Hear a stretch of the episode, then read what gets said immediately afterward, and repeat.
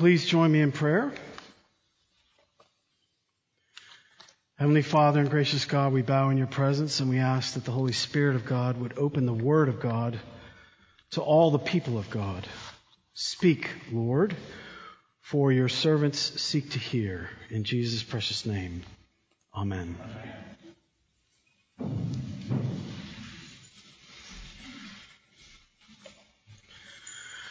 How can the cross of Christ offer us confidence in a life that is difficult? How can the cross of Christ offer us confidence in a life which is difficult? That's the question for this morning. We're in the third and final of our three sermon series called Life on the Summit. You've got it up there on the screen. We started with forgiven and free. Then we did adopted as God's children. And this morning we have confident in Christ in all things. Now you're going to need your text, so if you'd be kind enough to take out Romans 8 from your bulletin or your PDA, and I'm hoping you can get it up on the screen, because you're going to need it. I want to make three observations about this majestic passage, which is simply awesome and in need of unpacking over a series of years, much less minutes. It's so rich and so profound. So, the danger of life, the love of God, and our security in God. Those are my three points. The danger of life, the love of God, and the security in God. And we want to take them each in their turn. What I first want you to notice, brothers and sisters, about this passage is Paul's, what I want to call ruthless realism. Life is difficult. Life is hard. How do I know that? Well, it's implicit in what Paul says if you're paying attention. Look at your text and think for a second at these lists toward the end of the passage. Look at verse 35, first of all. Look at the list. Shall tribulation or distress or persecution or famine or nakedness or danger or sword. Everybody see where I am? And then in case we missed it, verse 38, death, life, angels, rulers, things present, things to come, power, height, depth, and then just in case he thinks he left anything out, nor anything else in all creation. This is a description of a Christian that's sent into a war zone, and already we're in trouble because in the average American church, the average pastor is speaking to an audience that wants to be entertained, whereas Paul is writing to an army that needs to be trained. Those are two totally different things. One of the things I never tire of pointing out is the Lord's Prayer is not simply the prayer that we are to pray every day, although it is that, and that's indispensable for us. It's also the pair of glasses which we are to put on every day through which we are to see the world. And when we pray the Lord's Prayer every day, we pray, you remember this, I hope, lead us not into temptation and deliver us from evil, which means what? It means the world we go into is filled with things that lead us to temptation and it's filled with evil. It's not neutral. There are children's stories when there's a wicked witch running around and you just don't feel very good when you know she's there at the beginning. It's not a neutral story. The children are not okay. It's not a safe world. You don't have to go any farther than Paul's own life. Paul lived this. One of the commentators speaking about the first list, that's verse 35, says about St. Paul, every single one of those things was experienced by St. Paul himself up to this point, except the sword. In 2 Corinthians chapter 11, if you're taking notes, you can take it down beginning at verse 24.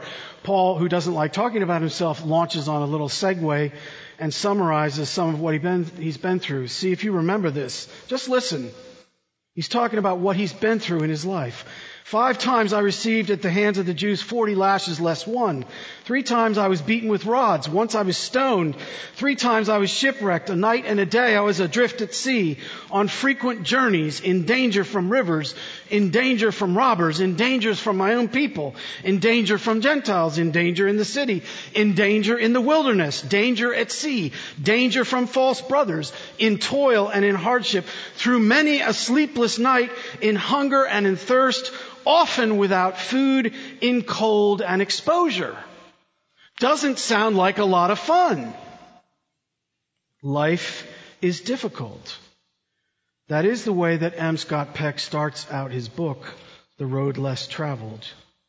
Here's a psychologist writing about treating people and helping them to get healthier mentally. And his opening sentence in that most famous book is this. Life is difficult. This is a great truth, one of the greatest truths. It is a great truth because only when we truly see this truth are we able to transcend it. Once we know that life is difficult, once we understand and accept it, then life can no longer be difficult because once it's accepted, the fact that life is difficult is seen in a different way. Yes, exactly. You don't have to go any farther than this past week if you want examples. Hilary Mantel died toward the end of last week, arguably one of the greatest writers of her generation. She may be known to you, she may not. She died at age 70. Her front page obituary in the New York Times toward the end of the week told the story of her life. It had lots of pieces. What struck me the most was what an incredible, intense amount of suffering she had for essentially her entire life. She says in the article, she says about her childhood, which was terrible, she says, I was not well suited to be a child. She was sick all the time. She went to doctors all the time. She was in pain all the time. One of her doctors, think of this now, this is a doctor about a child, called her Little Miss Neverwell. That's from her doctor. She was misdiagnosed again and again. They finally diagnosed endometriosis by the time she was 20. She didn't get it fully handled surgically until she was 27. And she says after that point, she was in pain every single day. So much pain was she in that she had no ability to keep a daily job. She couldn't do it because her pain was so debilitating she couldn't continue through an eight hour workday. That's why she became a writer. She was in pain almost her entire life. That is not easy. And that is the way life is. Where do we ever get this idea that for Christians somehow life is a bowl of cherries? Please, would you be so kind as to toss that in the rubbish heap as we begin our time together? Nothing could be further from the truth. Are we all together? Everybody could give their testimony this morning about the ways that life is difficult, but I know enough to know that life is challenging and has been challenging and is challenging and will be challenging. And it only makes sense, this passage, if you put it in the context of that reality therapy, if you want to call it that. So you're going to go home and someone's going to say, what did Kendall preach about? He said, life is difficult. It was awful. And no, that's not what I want you to say. I want you to say, life is difficult. It was realistic. Because that's where we live and move and have our being. That's the world that the Lord's Prayer is praying us into. That's the world that Paul is writing in. That's where people really live and move and have their being. That's the world that Jesus ministered to. It's not a safe world. If it was a safe world, they wouldn't have crucified him on the cross. We all together so far. So number one, life is full of what Shakespeare called the slings and arrows of outrageous fortune. Now, Paul takes this head on. And he says two things in response, which are awesome and majestic beyond words. The first he says is, we must respond to these difficulties by understanding that the way to deal with them is to think from the cross out, not from the problems in. I can't say this often enough. The difficulty with problems is mountains become molehills. We lose perspective. And Paul had this experience on the Damascus Road, if you remember. Remember, he was arch enemy number one of the church. You do remember, like, he was the guy that was on the post office walls, you know, FBI number one most wanted. He was the one person the Christians never wanted to see. And when he meets Jesus on the Damascus Road in the midst of noonday prayer, you remember he goes blind for three days. And he has this phrase later in his writing. He says, the eyes of the heart. You remember that? Well, that's where he learned to see during those three days of the eyes of the heart. And what did he see? He saw the crucified Christ and he saw the glory of God shining in the face of the crucified Christ for three days. And that's all he saw. And that impression stayed with him the rest of his life. So when he says, look at your text of verse 31, when he says what he says, he's thinking of that moment. He's thinking of what God did on the cross. He's thinking from the cross out. He's thinking of the glory of God shining in the face of the crucified Lord that he saw on the Damascus Road. What then shall we say to these things? If God is for us, who can be against us? He who did not spare his own son, but gave us up from his all, gave him up for us all, sorry, how will he not also with him graciously give us all things? And please notice that the, the language here is the language of deep knowledge. It is the language of confidence. This does not mean that believers know what Paul is talking about in some kind of speculative manner. This is a, this is a deep knowledge. Spurgeon says in one place, which I really love, he says, you don't need to tell me how honey tastes. I know. Right? And Paul is saying, I know that God did not spare his own son for me. And so I'm going to live my life whenever I face difficulties in the light of the fact that God died for my sins. God loves me so much that he sent his own son to die for me. I'm so wicked. God had to die for me and God is so good that he wanted to die for me. And I start from there, not from the problems, so that the problems are seen in their proper light. And nothing is more important than starting with the fact that God loves us and God is on our side. One story about the cross before I move on. From the 19th century, from a preacher who went to a coal mine one particular day and descended during the noon hour lunch break to give the miners the gospel of salvation. He gave his message. He wasn't sure how it went, didn't think it went very well, and he met the foreman on his way back up the shaft. And being the adventuresome person that he was, he asked the foreman what he thought of the message, because the foreman was there standing in the back. The man said this, Oh, it's too cheap. I can't believe in a faith such as that. Without an immediate reply to his remark, the preacher asked, How do you get out of this place? And he didn't even hesitate. He said, Well, I just get in the cage. And the preacher looked at him and said, Does it take you a long time to get to the top? He said, No, no, only a few seconds. And the preacher said, Well, that's very easy and simple. Do you need to raise yourself? Of course not, said the miner. As I have said, you have nothing to do but get into the cage. And then the preacher looks at him and says this, what about the people who sunk the shaft and perfected all this arrangement? Was there much labor and expense as part of the process? The foreman looked at him proudly and said, yes, indeed. The shaft is a thousand feet deep and was sunk at great cost to the proprietors, but it is our way out and without it we shall never be able to get to the surface. And the preacher looked at him and said, just so. And when God words tells, God's word tells you that whosoever believeth in the Son of God has eternal life, you say too cheap only if you forget, listen, that God's work to bring you and others out of the pit of destruction was accomplished at a vast cost. We're back to my sermon three weeks ago. Anybody remember? A great debt. Who can pay? You start there. You start there. Paul is absolutely convinced no matter what the situation, and he's got a litany of difficult situations he's been through, is going through, and will go through, that God loved him so much as he gave his own son to take away his sins. And God's love is not only something in the past, but it's something in the present and something for the future, and God is for him. You all with me so far? How about the story of one of the most famous hymns in the contemporary church in the West, anyway, for just a moment, also about the love of God, but also about the fact that life is difficult. Horatio Spafford is the author, born in 1828, rose to prominence as a businessman and as a lawyer in Chicago. It's an interesting story because it takes us through an important period of American history. He had four daughters and one son. He was very successful. He invested in real estate on the edge of Lake Michigan in Chicago in the 19th century. He was very well known. He was a Presbyterian elder. He was a friend of D.L. Moody. And all of a sudden, things started to become very, very difficult. His four-year-old son died of scarlet fever. In 1871, those of you who know your American history may remember, was the Great Chicago Fire. A lot of the buildings he invested in were burned. And then there was the panic of 1873, which was even worse, and he lost almost everything that he had.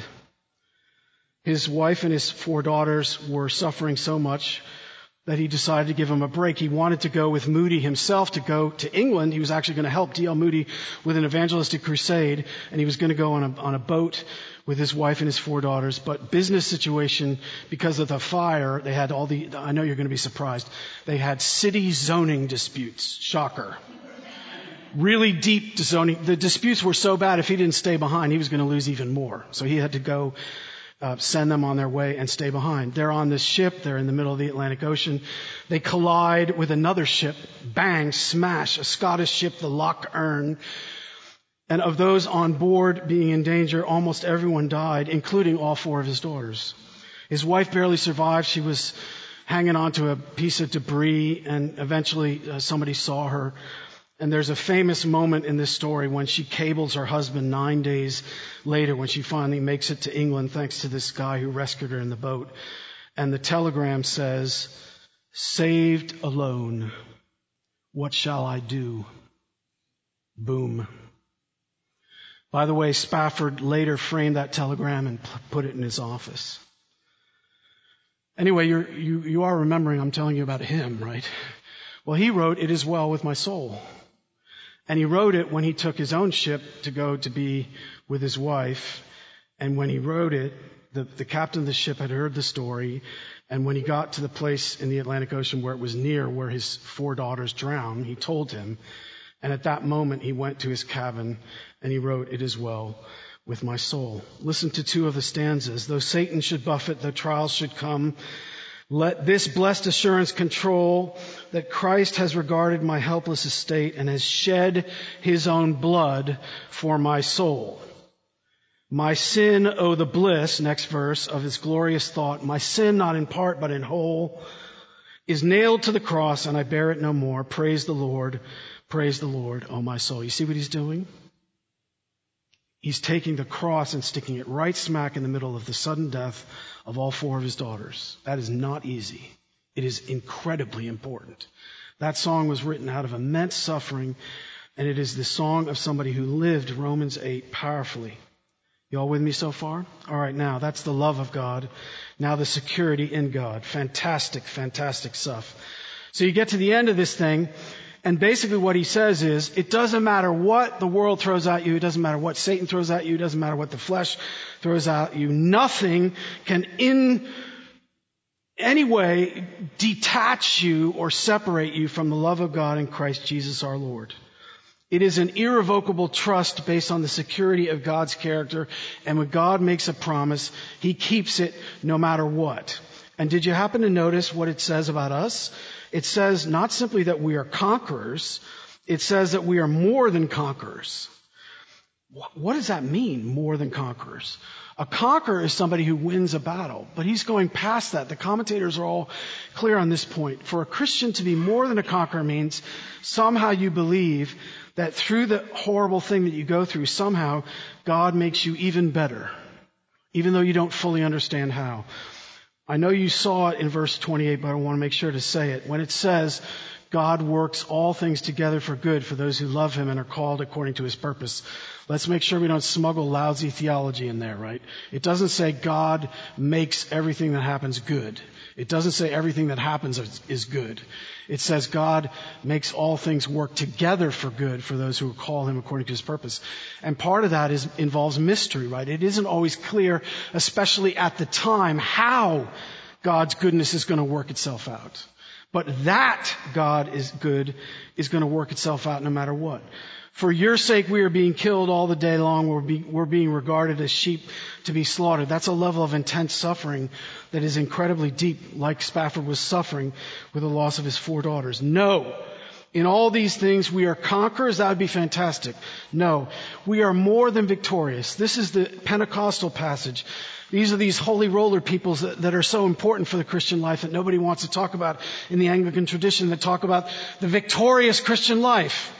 Sometimes they get on my nerves because they're so happy all the time, but they're so important because they teach us to claim the fact that we are supposed to, as Christians, live above our circumstances. One of my favorite stories about John Burwell and Bishop Salmon was when John Burwell was having a fight. This is early on in the building program. For those of you who know, that story involved a lot of buildings and a lot of money. And, and John finally got fed up with Bishop Salmon and said, Bishop Salmon, under the circumstances, I don't see how we can do this. And Bishop Salmon said back to him, John, what are you doing living under the circumstances? That's not where Christians live. That tends to make an impression. And lo and behold, the buildings came to be. It's one of those things that's not easy to do, but it's very important to understand and to know. It's a promise of the fact that God is not simply loving us and on our side, but God is working through all these terrible things in such a way as to always work things together for good for those who are called according to his purpose.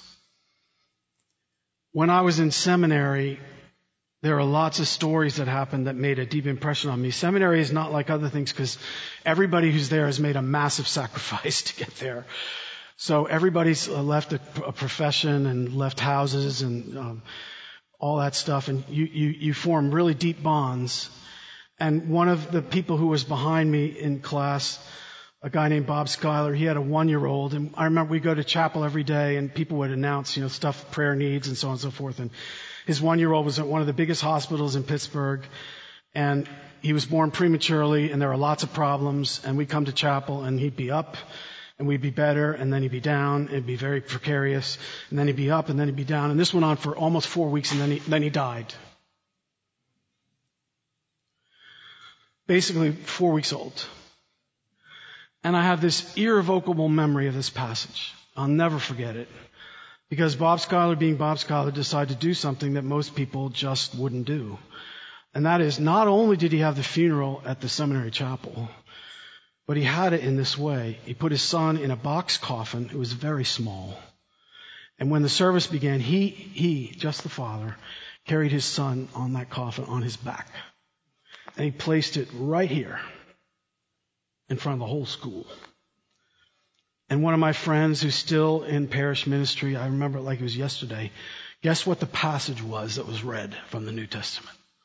Oh, it was this one. The whole chapter even though the prayer book says to leave out certain verses. And when my friend finished reading, you could have taken a pin and dropped it in that chapel. Now, brothers and sisters, that is tough. Losing somebody at four weeks is tough. And we've been through the whole up and down and the whole thing. But that is Romans 8. That is lived out Romans 8. That's what it means. And if it means something at that point, it means something at every point. You all with me? So what have I said? Life is difficult. God loves us. And God is the God whose character we can be secure in no matter what. You all with me so far? All right, now I go from preaching to meddling, then I'm done. So I got a couple of things I want to talk to you about. So let's let's start with this. Let's start with this. Let's start with this question. Are you be- more than victorious in Christ now, even though life is difficult? That is to say, are you dealing with your struggles and the difficulties of your life the way Paul is calling you to in this passage? Yes or no? See, this is where you go from preaching to meddling. It doesn't mean anything unless we pause and say to ourselves, where do we live and move and have our being? And Paul says, you've got the unsearchable riches of Christ on your side. That word unsearchable in Ephesians means, think of this, there's no edge. You ever thought about that? I love that image. You keep trying to get to the end of it and you can't. It's infinite. You keep trying to find the end of the love of Christ and it just keeps going and going. And you've got the love of Christ on your side no matter what. Here's, here's another hymn that you may know very well. Uh, the, the, the, the, the church's one foundation. When through fiery trials thy pathway shall lie, my grace all sufficient shall be thy supply. The flame shall not hurt thee. I only design thy dross to consume and thy gold to refine. So here's my point and my plea with you. I don't know what you're going through, but I know you're going through stuff because this is a really rough time. It's just a really, really crazy rough time. That's just all that you can say about it. It's really hard across the board in so many ways for so many people in so many areas. But we have the resources in Christ that are inexhaustible to deal with it. Please, brothers and sisters, bring them to bear on whatever it is he's calling you to deal with. That's point one. Point two is maybe the more important point. And I, I wish I could plead with you about how important the second point is. And it's this. Most of us are dealing with struggles, but they're probably not right now life and death struggles. That is to say, there's only a couple of times in your life when you're really, you know, kind of hanging out there. There's, there's certain stresses that are just really big. And here's the thing I want to make an observation about. When you get to those points, it's too late to blow the dust off the family Bible. And it would be really great if you could call Chris or Trevor but they're not going to get there on time. All you've got is your resources at hand. I got this vivid image of one of my friends whose wife had a heart condition and he called me in the middle of the day one day and his wife was in severe tachycardia and was po- probably about to die. And I walked in and I said, Bud, let's pray. And he looked like I shot him. And I held his wife's hand and I said, Bud, if we can't pray in a time like this, we can't pray at all. So the second thing I want to say is I want you to promise me that when you face what's coming at you, because something's going to come that's going to, you're going to feel at the moment, no matter what it is, that you can't, I, Lord, I can't do this. And what I want you to promise me is to say, the love of God and the security of God are sufficient for this. I want you to say, neither death nor life nor whatever this is is too big for Christ. It feels too big for me, okay, but it's not too big for Him. And I want you to plan on saying that now.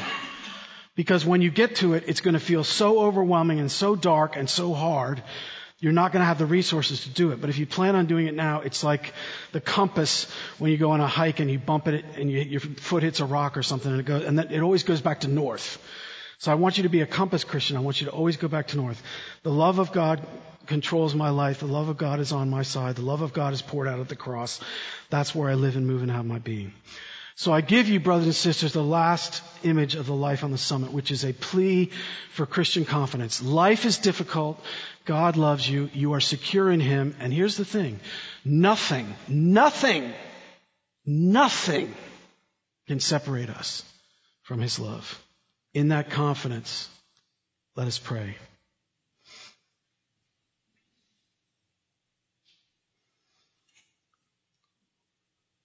Lord, you call us to live as Christian soldiers in a challenging time, and we all have our challenges. Forgive us for the ways that we have sought to come at them in our own strength, from our own perspective.